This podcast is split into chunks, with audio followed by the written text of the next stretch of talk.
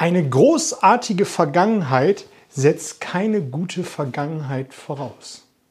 Soll heißen, egal wie deine Vergangenheit bisher gewesen ist, egal wie schlecht du beim Verkaufen warst, egal wie schlecht dein Business gelaufen ist, wie schlecht deine Zielverfolgung bisher gelaufen ist, spielt keine Rolle.